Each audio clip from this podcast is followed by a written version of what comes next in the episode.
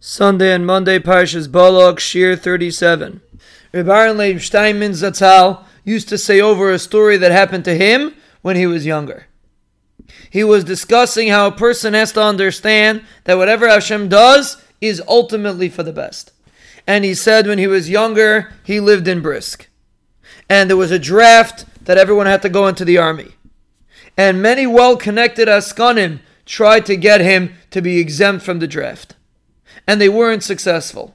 And Abaran Leib was bothered why he wasn't Zeiche to get away from the draft. And therefore he had to leave the city and go somewhere else. And he added to the story. He said when he was 22 years old in the year 1936, he was going to become engaged to a young girl in Brisk. But at the end, it didn't work out. And again, he was very disappointed. And what was more upsetting is because a married man didn't have to go to the draft. So he was hoping by getting married he'd be able to avoid the draft. But the shidduch didn't work out.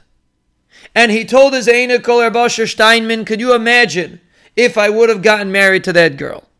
I would have gotten out of the draft and I would have been able to stay in the city of Brisk with my family and my father in law's family.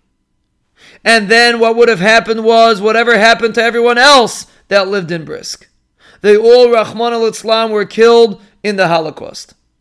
But the Ribbono Shel Olam arranged that the Shidduch should not work out, and therefore I had no other Eitzah to get out of the draft besides to run to Switzerland. And at that time it seemed to be the worst thing that could happen.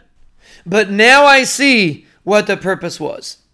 The reason why the Ribbono Shel Olam made sure that I would not get out of the draft was that I should leave Brisk.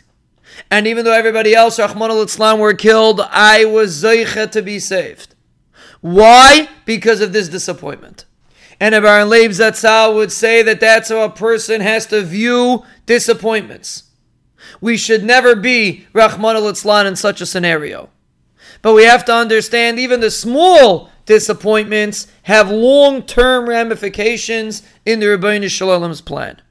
And therefore, even though to us it seems to be terrible. It seems to be the worst thing that can happen. We have to understand that HaKadosh Baruch Hu has a plan. And yes, emotionally, it is difficult to internalize.